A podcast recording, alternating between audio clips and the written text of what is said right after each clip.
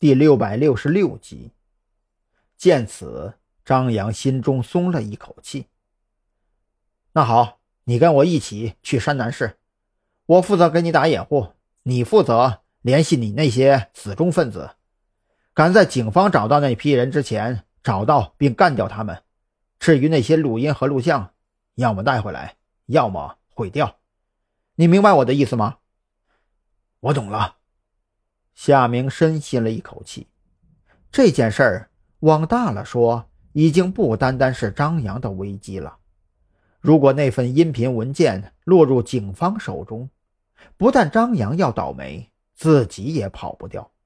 更何况，黑狼的意图已经非常明显，他就是要搞掉自己，借此向自己背后的靠山发难。尽管自己已经被靠山放弃。所以，无论是出于哪个角度的考虑，帮张扬搞定这件事儿都是利大于弊。唯一的麻烦就是，货轮上有黑狼的人，自己想要离开货轮，恐怕没那么容易。我带你走，我看谁敢拦。张扬霸气的摆了摆手，一语道破夏明的担忧。好。既然如此，那我没话说，这件事包在我身上。夏明当即做出肯定答复。张扬都已经把话说到这份上了，自己再要拒绝，势必会招来记恨，那可就纯属作死了。看着夏明那副认真的模样，张扬差点没忍住笑意，他急忙转身，用轻咳来掩饰自己的失态。为了不给夏明过多的时间来思考，他急匆匆地带着夏明朝货轮尾部的隔离舱走去。张先生，您可以离开，但是他不行。一名穿着黑色西装、手持冲锋枪的男人拦住了张扬三人，他的脸上写满了为难。你是黑狼的人？张扬微微眯起眼睛。目光里杀意凝重，黑西装当即察觉到张扬身上的杀气，微微后退一步，却是咬牙坚持道：“很抱歉，张先生，夏明他已经被上边解除了执事职务，所以他必须留在货轮上。”是吗？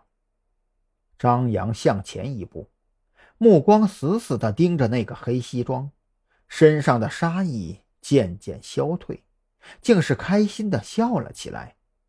你很不错，恪尽职守嘛。放心吧，我不会让你为难的。黑西装心中一松，大口大口喘着粗气。呃，多谢张先生体谅。我……砰！突兀响起的枪声震惊了所有人。黑西装的话还没有说完。满脸堆笑的张扬毫无征兆，拔枪扣动扳机，死人就不需要为难了。